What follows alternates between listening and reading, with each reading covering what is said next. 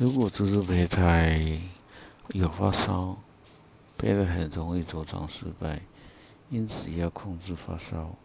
不管你的发烧来源是感冒或喉咙痛，或咽喉炎，或扁桃腺发炎，或尿道发炎，因此建议你赶快去医学中心控制好感染。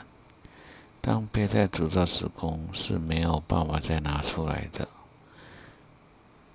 我遇过的只是胚胎以后发烧，会影响怀孕成功的机会，不得不小心。